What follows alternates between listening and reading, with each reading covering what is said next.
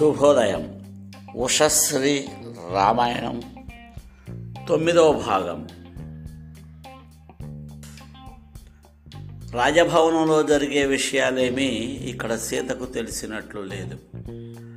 రా రాజ్యాభిషేక యోగ్యమైన లాంఛనాలతో రానున్న భర్తకు స్వాగత మర్యాదలు జరపడానికి సన్నద్ధురాలై ఉంది. కానీ వస్తున్న భర్త ముఖం మ్లానంగా అవనతమై ఉండటం చూసి ఆశ్చర్య భయచకితురాలైంది. వణికే అడుగులతో ఎదురు వెళ్ళింది. ప్రాణం కంటే ప్రియమైన సీతను చూచే వరకు గంభీరంగానే ఉండగలిగాడు రామచంద్రుడు. కానీ ఆ క్షణంలో అంతటి రాముడు తలదించుకొని కంట తడిపెట్టాడు. అప్పుడు సీత ఆర్యపుత్ర అభిషేక ముహూర్తం అతిక్రమిస్తున్నది. మీరేమో విచారవదనులై కనిపిస్తున్నారు. స్వర్ణ శలకాంచితము అయిన శ్వేతఛత్రం జ్యోత్స్నా సదృశ్యమైన వింజామరలు మంగళ వాయిద్యాలు వైతాళిక గానాలు అభిషేక వేళ వేదమంత్రభూతంగా శిరస్సుపై ఉంచేదధి క్షీరాలు కనిపించటం లేదు. ప్రకృతి జనం లేరు. పౌర జానపదులెవ్వరూ పరివేష్టించి రాలేదు. నీలాంబుల సన్నిభమైన భద్రగజం ముందు నడుస్తుంటే అశ్వచతుష్టయంతో అలంకృతమైన బంగారు రథం మీద కదా పట్టాభిషిక్తులు రావాలి. అది గోచరించదు. మీ ముందు ప్రతిహారి తన దోయిలిలో మీ బంగారు ప్రతిమతో సాగి రాలేదు. రాజ్యాభిషేకానికి సర్వ ప్రయత్నాలు చేశారు కదా. అవన్నీ ఏమయ్యాయి? మీ ముఖంలో ఈ శోకం ఏమిటి అని ప్రశ్నించింది. రామచంద్రుడు గుండె బిగబట్టి జానకి నాన్నగారు నన్ను అడవికి వెళ్ళమన్నారు. ఎప్పుడో మా పినతల్లి కైకేయికిచ్చిన వరాలు ఆవిడ ఇప్పుడు కోరుకున్నది. ఆవిడ కోరికను అనుసరించి ఈ కోసల రాజ్యాన్ని భరతుడు పాలిస్తాడు. నేను పద్నాలుగేండ్లు దండకారణ్యంలో గడిపి వస్తాను. ఆ మాట నీకు చెప్పి వెడదామని వచ్చాను. ఈరోజు నుంచి నువ్వు జాగ్రత్తగా మసలుకోవాలి. సంపన్నులైన వారు ఇతరుల ప్రశంసలు వినలేరు కనుక రాజ్య సంపన్నుడైన భరతుని సమక్షంలో నన్ను గురించిన ప్రసంగాలు రానివ్వకు.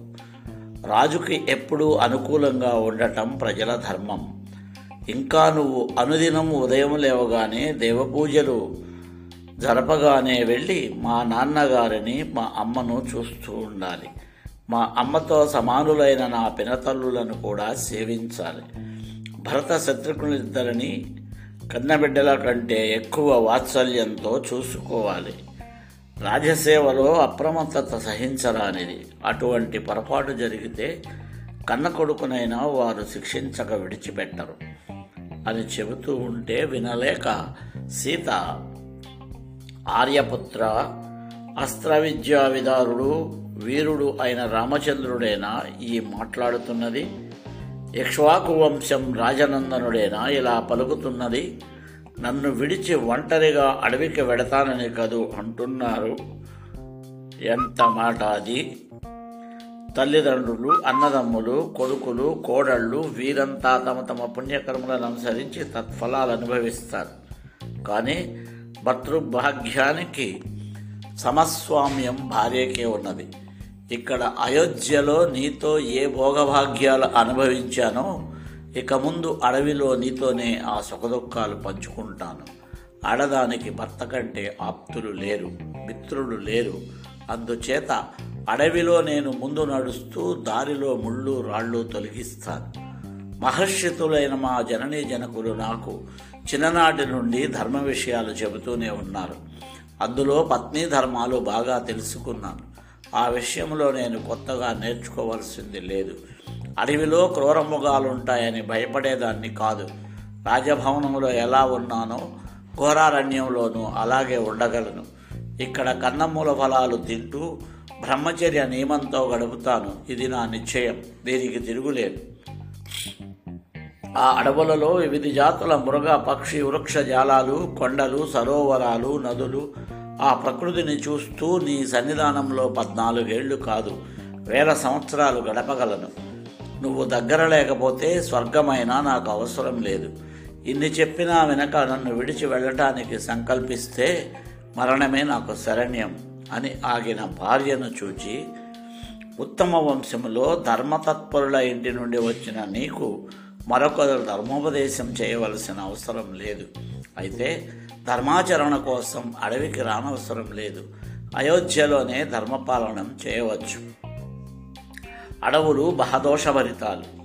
కొండ గుహలలో సెలయేటి తీరాలలో సింహ వ్యాఘ్ర బల్లూకాది క్రూర జంతువులు ఉంటాయి రాత్రింబవళ్ళు వాటి గర్జాఘీంకారాలే చెవులలో పడతాయి. సరోవరాలలో ఘోరధంస్థల మకరాలుంటాయి. ఇక రాళ్ళ బండల మధ్య ఆకుల శయ్య మీద శయనించాలి. జటావల్కలాలతో కందమూల ఫలాలతో గడపాలి. దారుల వెంట్ల చెట్ట కొమ్మల మీద విషసర్పాలు వృచ్చికాలు మషకాలు అటువంటి భీకరారణ్యాలలో లోభ క్రోధాలు విడిచి తపోదీక్ష వహించాలి. ఇవన్నీ నీ వంటి సుకుమారికి తగినవి కావు. అందుచేత నువ్వు నీ మనస్సు మార్చుకో అని రాముడు మౌనం వహించాడు. సీత కన్నుల నీరు తిరిగింది. ఆవేదనతో రఘువంశ వీరుడా అడవిలో ఎన్ని క్లేశాలున్నా నీతో నిశ్చితంగా అనుభవించగలను. ఇక క్రూర ముగాలంటావా? ఈ మహావీరుడు కనిపించనంత వరకే వాటి విహారం.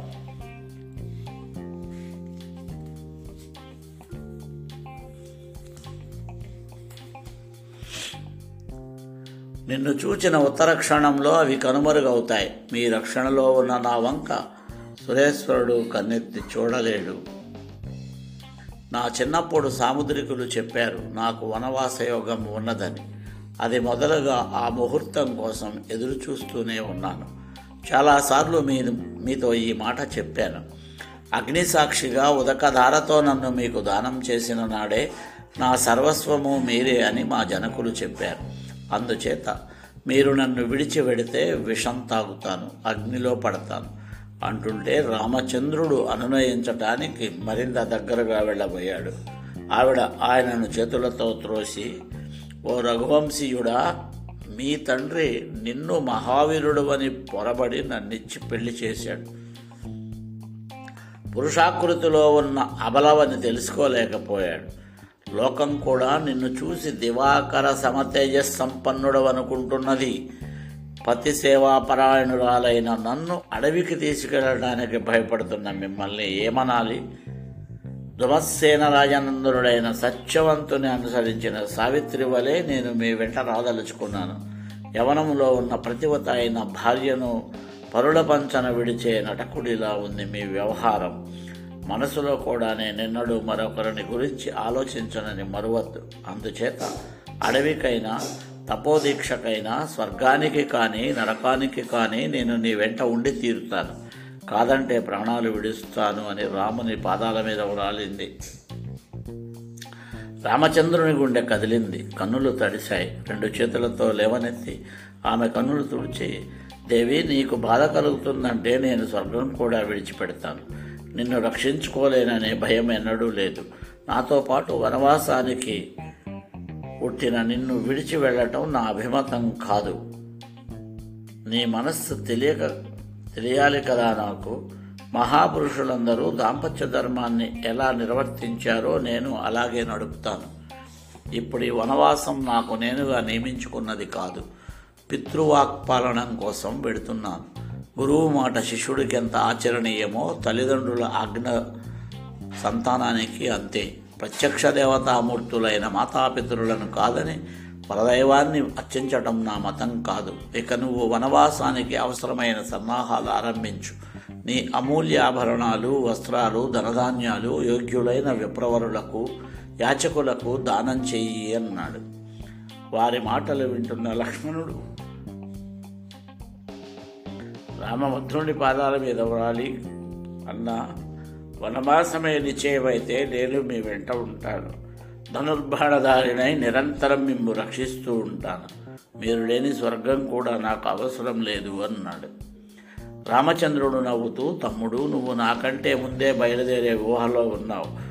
నీకంటే ఆప్తమిత్రుడు నాకెవడున్నాడు? అయితే నువ్వు కూడా వస్తే ఇక్కడ మాతృదేవి కౌశల్యను సుమిత్రను సేవించే వారెవరు? కామవశ హృదయుడైన మహారాజు వీరిని గురించి ఆలోచించరు. ఈర్ష్యా మాత్సర్యాలలో ఉన్న కైకేయి వీరిని సక్రమంగా చూడదు. తల్లి మాటను జడదాటలేక భరతుడు కూడా వీరి పట్ల ఉదాసీనుడవుతాడేమో తెలియదు. ఏదైనా నువ్వు ఇక్కడ వీరి రక్షణలో ఉండక తప్పదు అన్నాడు. అప్పుడు లక్ష్మణుడు రామభద్ర భరతుడిని భయంతో అయినా వీరిని ఉచితంగా సేవిస్తాడు. కాక అటు ఇటు జరిపినాడో ఇదిగో ఈ కరవాలానికి పని తగులుతుంది.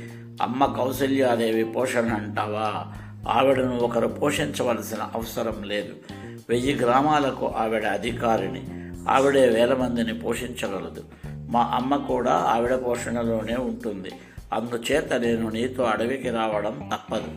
మీకు కందమ్ముల ఫలాలు తెచ్చి ఇచ్చి అగ్ని కార్యానికి అవశ్యమైన సమిదలు సమకూరుస్తూ మీరుభయులు నదీ తీరాలలో గిరికందరాలలో విహరించే వేళల జాగరూకుడనై రక్షణ భారం వహిస్తాను అన్నాడు.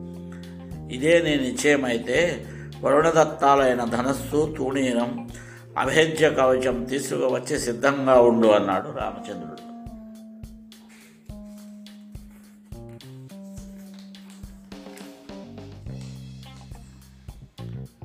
లక్ష్మణుడు గురువుగారి ఇంట ఉన్న ఆయుధాలతో పాటు గురుపుత్రుడైన యజ్ఞుని కూడా తోడ్కొని వచ్చాడు. వచ్చిన ప్రేమిత్రునికి రాముడు తన వస్త్రాభరణాలు దానం చేయగా ఆయన భార్యకు తన నగలు చీనాంబరాలు ఇచ్చింది సీత. రామలక్ష్మణులు తమ ధనధాన్యాలన్నీ కౌశల్యాదేవి పురోహితుడైన తైత్తరీయునకు ధారపోశారు. కోశాగారంలో ఉన్న తమ సంపదలన్నీ పరివారానికి ధారపోసి తాము తిరిగి వచ్చే వరకు గృహరక్షణ భారం అప్రమత్తంగా సాగించమన్నారు రామలక్ష్మణుడు. అన్నీ అయ్యాక త్రిజటుడనే విప్రవరుడు చిరిగిన బట్టలతో వచ్చి రాముని ముందు దోషులు ఒగ్గి నిలిచాడు. దానమివ్వటానికి సంపద లేక రాముడు ఓ విప్రోత్తమ మీ చంకనున్న కర్ర ఎంత దూరం విసరగలిగితే ఆ మేరలో ఉన్న గోవులన్నీ మీకు దారవోస్తున్నాను అన్నాడు. అది ఆవుల మందను దాటి వృషభ సమూహం వరకు వెళ్ళి పడింది ఆ గోవులను త్రిజటుని ఆశ్రమానికి తోలించాడు. అలా అన్ని ధారపోసి ఆయుధ పాణులైన రామలక్ష్మణులు ఆ వెనుక సీతాదేవి పాదచారుడే వస్తూ ఉంటే రాజమార్గంలో ప్రజలందరూ కనుల నీరు నింపుకున్నారు. గంటా పదానికి కిరువంకలా ఉన్న సౌధాలన్నీ కన్నీటిని వర్షిస్తున్నాయి. చతురంగ బలాలతో అనుసరించవలసిన లక్ష్మణుడు పాదచారి అయి వెంట వస్తున్నాడు. ఎండ కనుగని కన్నెరుగని సీతమ్మ రాజవీధిలో కాడినడకన వస్తున్నది. కోసల పౌరులందరి గుండెలు శోకసాగరాలయ్యాయి. అందరూ ముక్తకంఠంతో మహారాజులు నిందిస్తున్నారు. స్వస్తి తదుపరి భాగం రేపు తెలుసుకుందాం.